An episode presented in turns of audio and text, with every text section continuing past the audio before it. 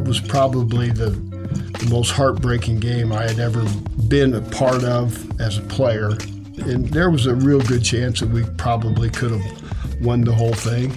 I mean, there's fond memories of that whole run, but it still didn't end well.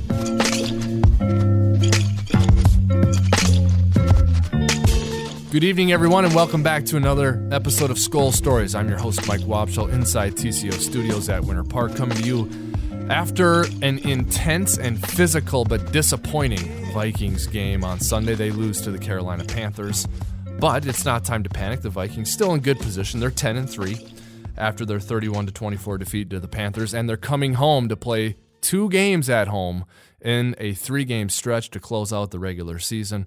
The Vikings still have their eye on the prize and they can clinch the NFC North with a victory against the Bengals.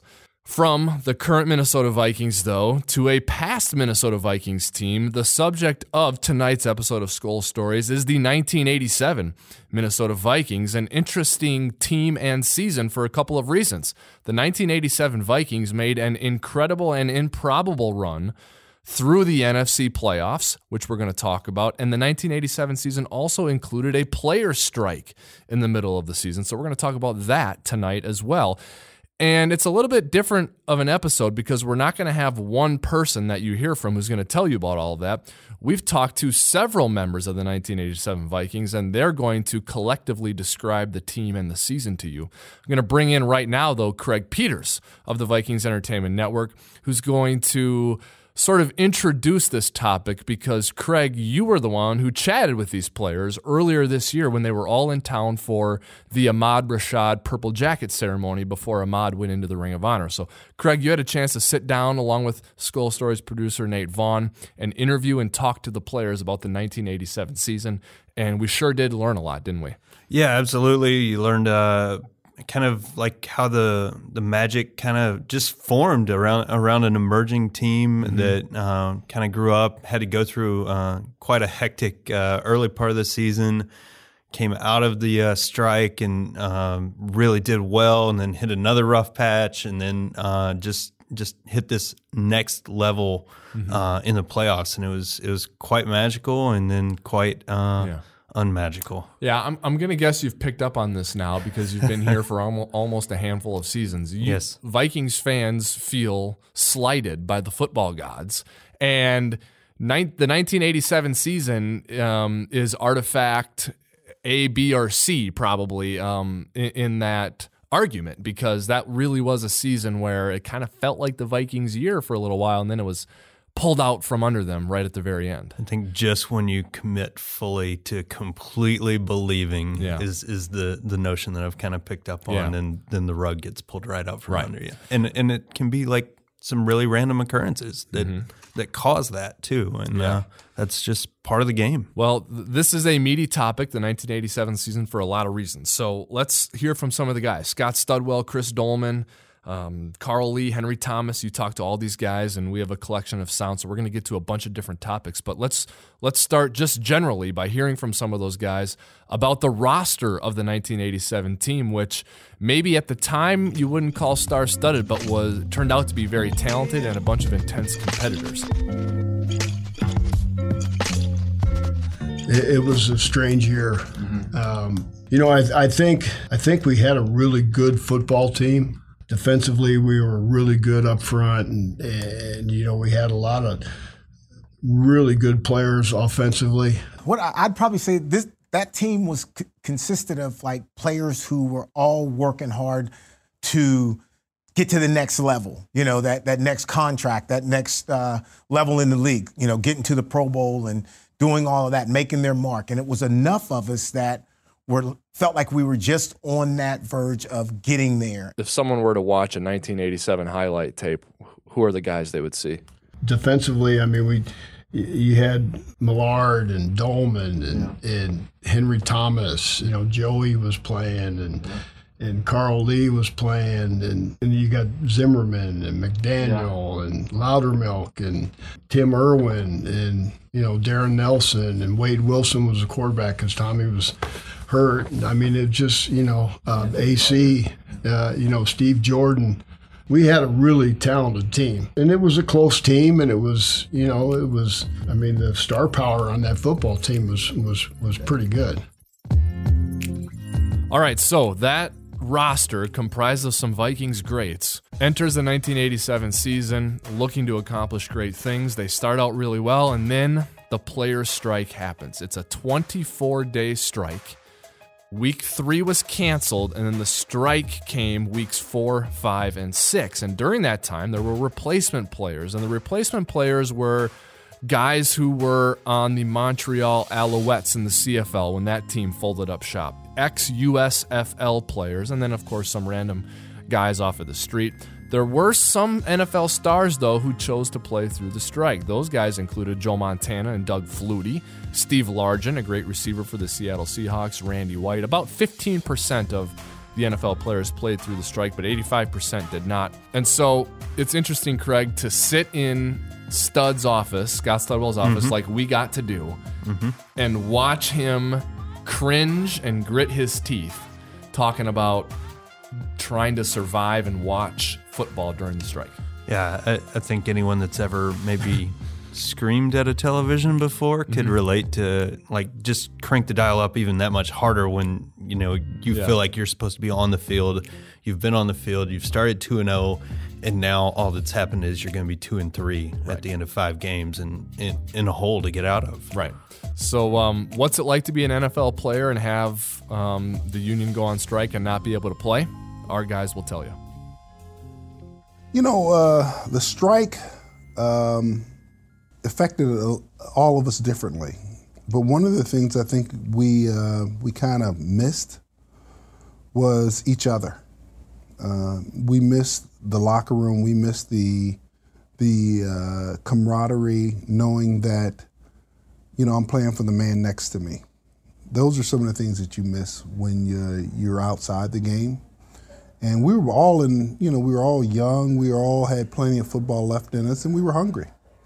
That was it was a tough year from a standpoint of just trying to stay focused on football with with everything else going on with with the being unsettled with the with the labor and, and the strike and the, it could have very easily I think torn apart the locker room um, if we didn't have enough people down there to help people understand what's going on and why this is happening, and, and this is the reason why this is happening, and well, it was a great year for me. I mean, it was my rookie year. Uh, I became the starter re- really early, and then four weeks into the season, we get locked out or strike or whatever. And as a 21 year old man, I had very little understanding of what was going on. But I was fortunate enough to be on a team where there was enough guys that cared about the team itself that guided us along. They said, no, we're going to do this. I mean, when we were out, we practiced. You know, we had scheduled practices at high schools that 95% of the team would show up to, and we'd go out and have practice and, and just kept working. We tried to organize stuff, but it was, it was, it, was a little bit of a crapshoot too, you know. And I mean, it was hard to keep people engaged the longer it went on, and probably more so mentally than physically. Uh, you, you know, because guys could easily go work out on their own. You could easily stay in shape. You could easily, but you're not getting spoon fed with game plans every day and and in it emotionally because you're you know you know you're not playing on Sunday. Uh, that was probably the hardest part. There wasn't a scheduled practice. You didn't have to be there. Nobody. It was not part of the the NFL, but everybody showing up. If they can show up, why couldn't I? So it, it just made the young guys want to want to be a part of it. It made you. It made us close as a unit, you know. And our defensive line, especially. I mean, we developed a D line night out from that from that whole thing. So.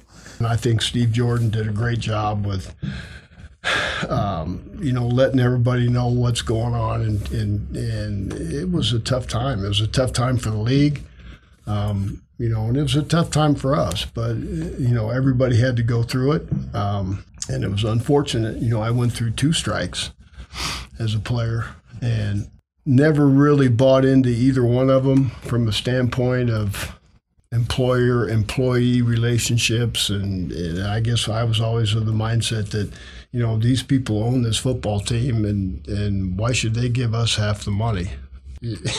but that's okay. You know, I guess it, that's just kind of the way I was taught and the way I grew up. But And so the coaches were the same coaches throughout. Were you allowed to talk to them during the strike?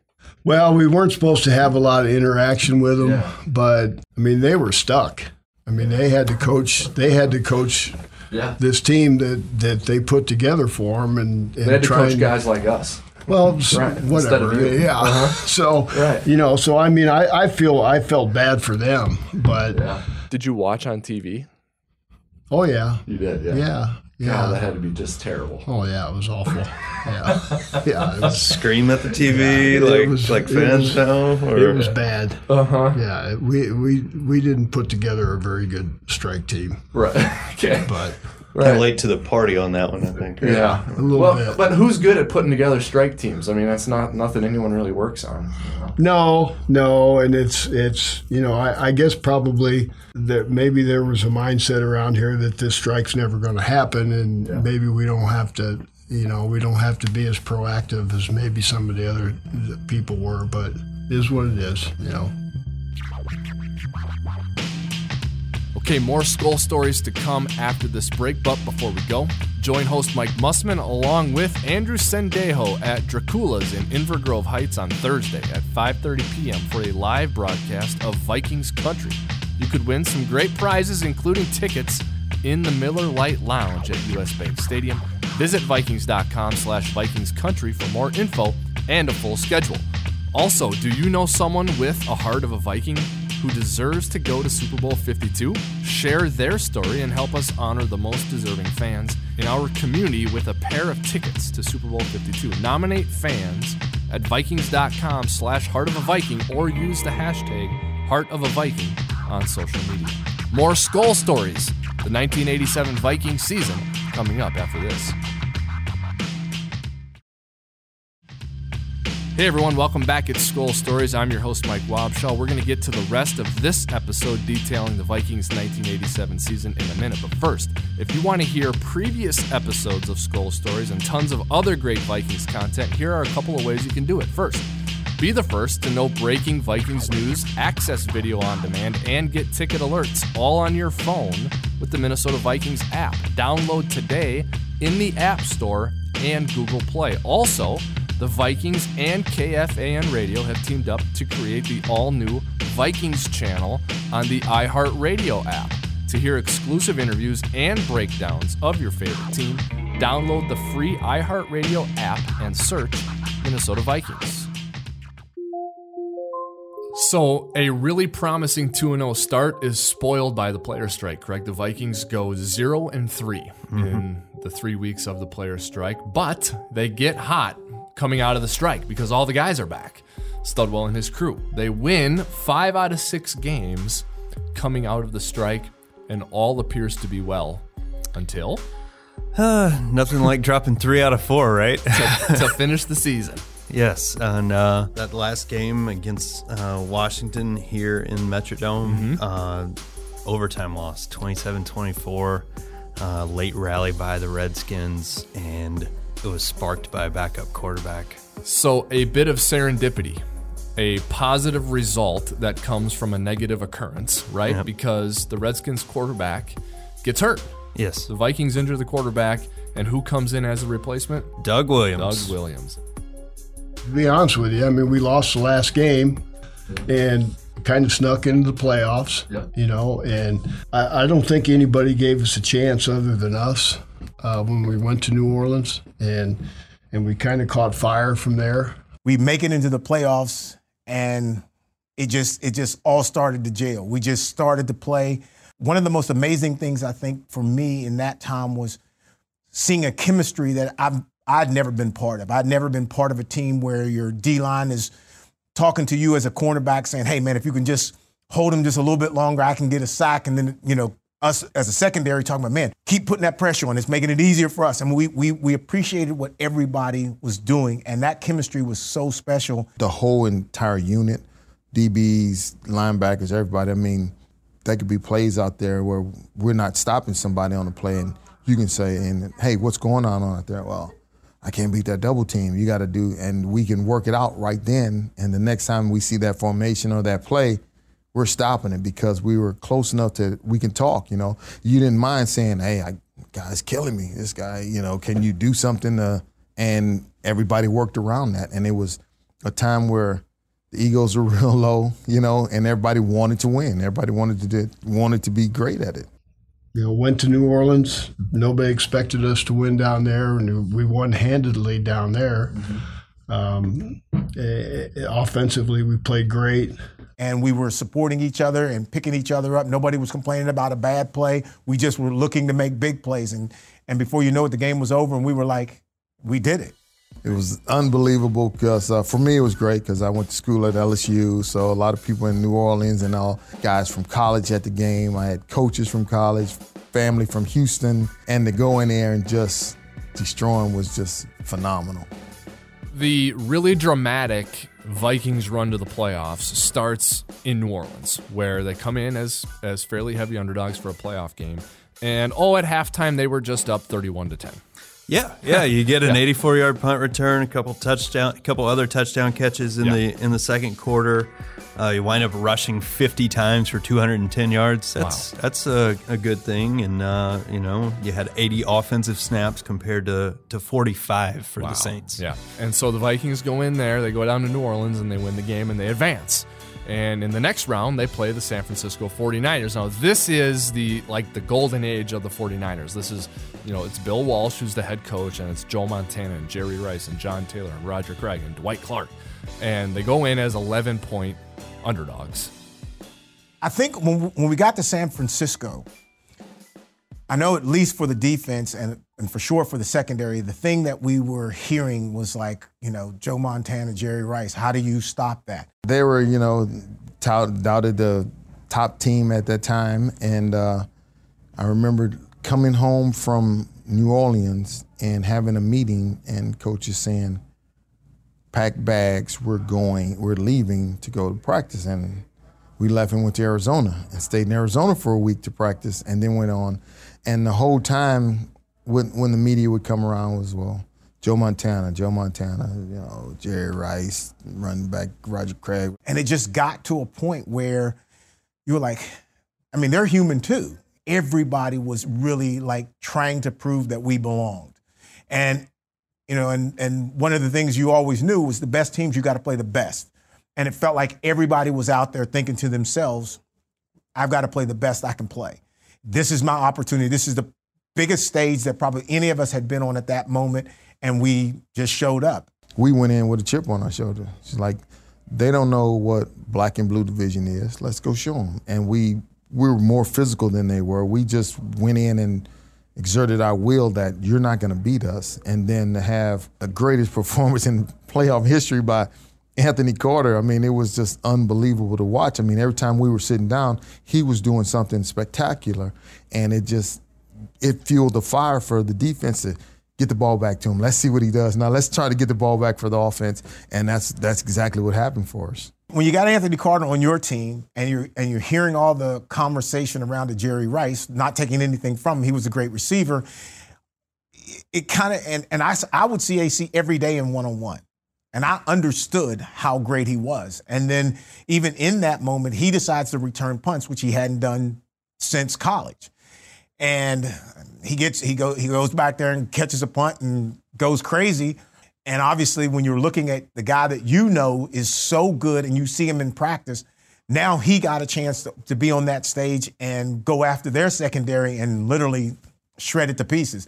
Even then, I thought he's such a frail guy, you know. And but I watched him week in week in and week out catch passes, make plays, you know, make people miss, and just do incredible things to be such a slight a man of such a slight bill, and then uh, to have him on your team and quiet, no chest beating, no nothing, just going out to do his job. It just it just inspired you to go do the same thing. And so AC upstages maybe the greatest football player of all time, Jerry Rice, um, with a monster game in the divisional round of the playoffs, which leads the Vikings to the NFC Championship game. And oh, here we go again the Washington Redskins the team the Vikings played in week 17, the team whose quarterback was knocked out by the Vikings, and here's Doug Williams leading the way for the Redskins, right? Just on a roll. Mm-hmm. He's he's been uh, he he also found some magic. Yeah. Now this was a 17 to 10 game. The Vikings lost um, with some dramatic plays at the end of the game, including a dropped pass um, near the goal line that would have given the Vikings definitely a first down, maybe even a touchdown. But the crazy part about this game that we were talking about, um, the number of possessions in this game, a 17 to 10 game. And you said there was like an, 29. 29 possessions like you should basically count on 12 possessions in a game usually. That's that's pretty fair. 29 Yeah. combined possessions in this game, so you're getting about four more possessions than average in this game. But a very dramatic game for the Vikings playing the Redskins in the NFC title game.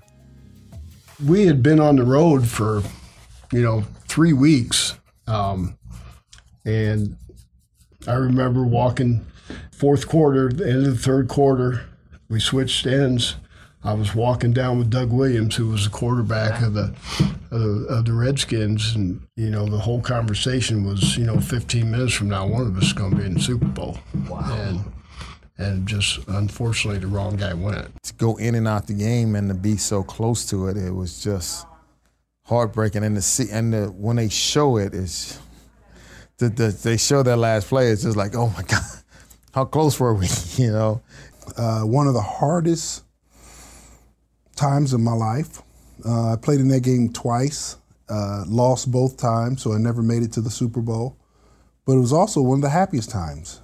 It was one of the times where that uh, you realize that how important your teammates were, and uh, how important it is to have that unity, to have the support of the community and the fans across uh, you know America that uh, supports uh, the NFL and and the Minnesota Vikings. I mean, that was as, that was probably the the most heartbreaking game I had ever been a part of as a player. Um, I mean, that was. uh, I mean, we went to the NFC Championship game my rookie season.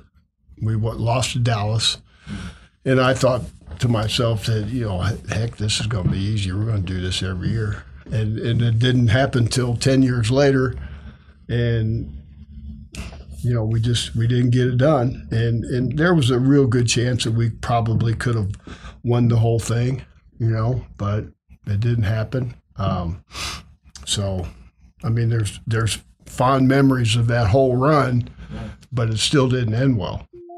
to hear the disappointment in Scott Studwell's voice right there, you know, um, after the two part episode of Skull Stories that we had with Scott Studwell, I saw Pete Bercich tweeted and saying, There is no Viking who deserves a Super Bowl more than Scott Studwell, you know? And I thought that was kind of a poignant comment from Pete. And I agree with him. I mean, Stud personifies, you know, what a Minnesota Viking is, you know? And I would be so happy for a lot of people, um, you know, for, for when the Vikings win a Super Bowl, but no one more so than Scott Studwell. And after the 1987 season is over, Craig, the, you have to move on to 1988. Right. I think uh, it was it was in their minds time to really capitalize on this uh, amount of success. You know, this this was really coming out of a couple of rough years before this, and so they they start going, getting Pro Bowls and you know going deep in the playoffs, and so you think, all right, well this is this is where I'm going to cash in as well. So even though they were such a tight knit group, bonded in part by the the strike and then what they did together on on that magical run, that there was still a little bit of of uh, battling for what they thought they were due. Uh, it didn't fully affect the success of the team negatively because the '88 team was 11 and five and also made it to the playoffs and and went one and one that season, but. For, for whatever reason, they just never got that group of players never got that close again.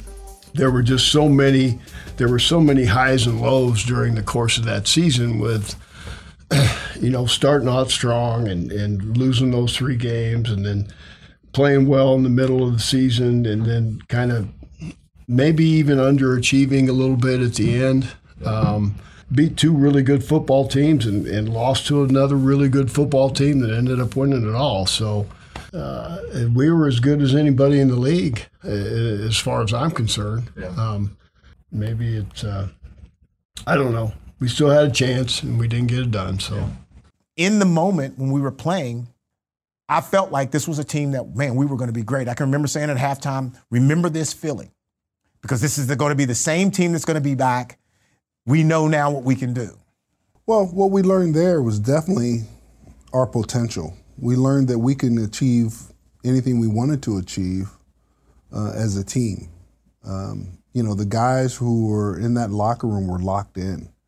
It fueled me because being a uh, a rookie and coming into that, and then year after year, all I wanted to do was I want to repeat that. It was like a drug. I want to get that again, and that's what we strive for every year after that. I, I, this is probably the disappointing piece of it, but I'd say in that '87 season, we were probably as good as we could as good as we could be based on the circumstances around us because we were working hard to get the next level. We all bunch of Pro Bowl guys came out of that season, um, and then unfortunately that offseason, the fight for the money, the arguments over like who's not getting it and not getting paid, and the, the fight was so difficult to get to get paid. And at that point, you know, and you don't want to make it sound like it's about money, but gosh, you know, we had so many guys in the Pro Bowl. We had so many guys that had reached that that pedestal that was the mark. And then what happened, you know, a lot of guys didn't. It took it took them all the way through to the end of the season uh, or the beginning of next season to even get signed. Some guys didn't get signed until we were in camp. And by the time that fight was over, it was like, oh gosh, that was that took a lot of air out of that next year's team. And, you know, when we, we just didn't play well. All right, the 1987 season, as you've heard, a dramatic season. Lots of good things happened. But of course, um, at the very end, it didn't go the Vikings' way. And we're hoping, Craig, that the 2017 season is going to have a different ending for the Vikings and for Vikings faithful. Absolutely, that's uh, hope is hope is a great thing, a yeah. powerful thing, isn't it? Yeah, it is. And if it is to um, to finish the right way, you'd think um, that would include getting back on the winning track against the Cincinnati Bengals this Sunday. The game is at noon at US Bank Stadium, and you can hear the game right here on the fan. Paul Allen, Pete Bercich, Greg Coleman, and Ben Leber will bring you the call from US Bank Stadium. But really quickly, Craig, um, previewing the Bengals game. Mm-hmm. Uh, let's put the Carolina Panthers game in the rearview mirror. All right. Let's look ahead Done. to the Cincinnati Bengals. What do you expect? I really want to see the the secondary's efforts led by Xavier Rhodes against AJ Green, mm-hmm. especially fresh off the, the recent work that they did against Julio Jones. And I also want to see Vikings kind of recenter themselves and, and not make some of the critical uh, mistakes. Yep. Yeah, it was an uncharacteristic loss with uncharacteristic mistakes. So hopefully the Vikings can rebound and get back on the winning track against the Cincinnati Bengals. Again, that game Sunday at noon. All right. Thanks, Greg. Appreciate it. Thanks. On behalf of everyone from the 1987 team uh, who spoke to you tonight, and Craig Peters and Skull Stories producer Nate Vaughn, we thank you all for listening. This episode of Skull Stories is over. Hope you have a great evening, everyone.